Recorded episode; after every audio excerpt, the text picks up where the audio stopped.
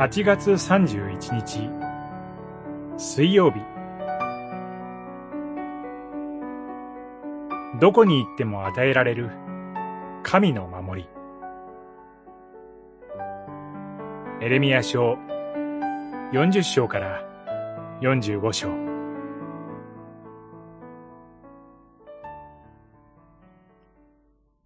ただあなたの命だけはどこへ行っても守りあなたに与える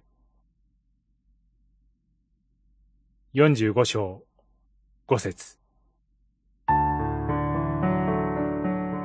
エレミアの言葉を巻物にまとめたバルクは、かつて言いました。ああ、災いだ。主は、私の苦しみに悲しみを加えられた。私は疲れ果ててうめき、安らぎを得ない。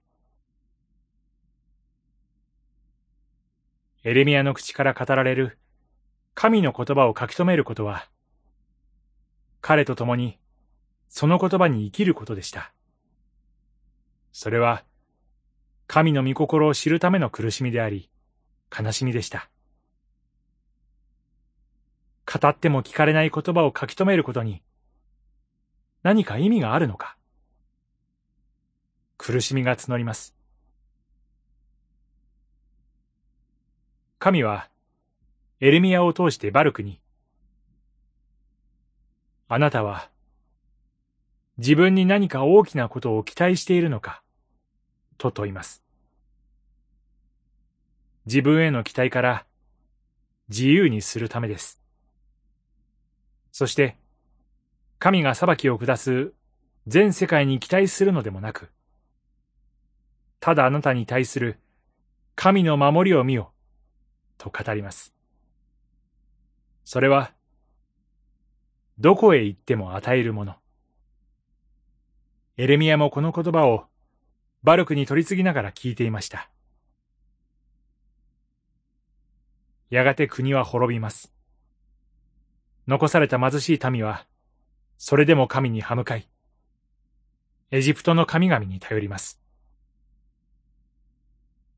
エレミアも、洪水のようにエジプトに向かった民と共にいて、その地で命を落としたと言われます。神の言葉を受け入れない民と共にいたエレミアは、かつて自らに語りかけられ、そして、バルクに語った神の守りの証人でした。祈り。神様。数多くのあなたの承認を与えて、そこにあなたの守りを見ることができます。感謝いたします。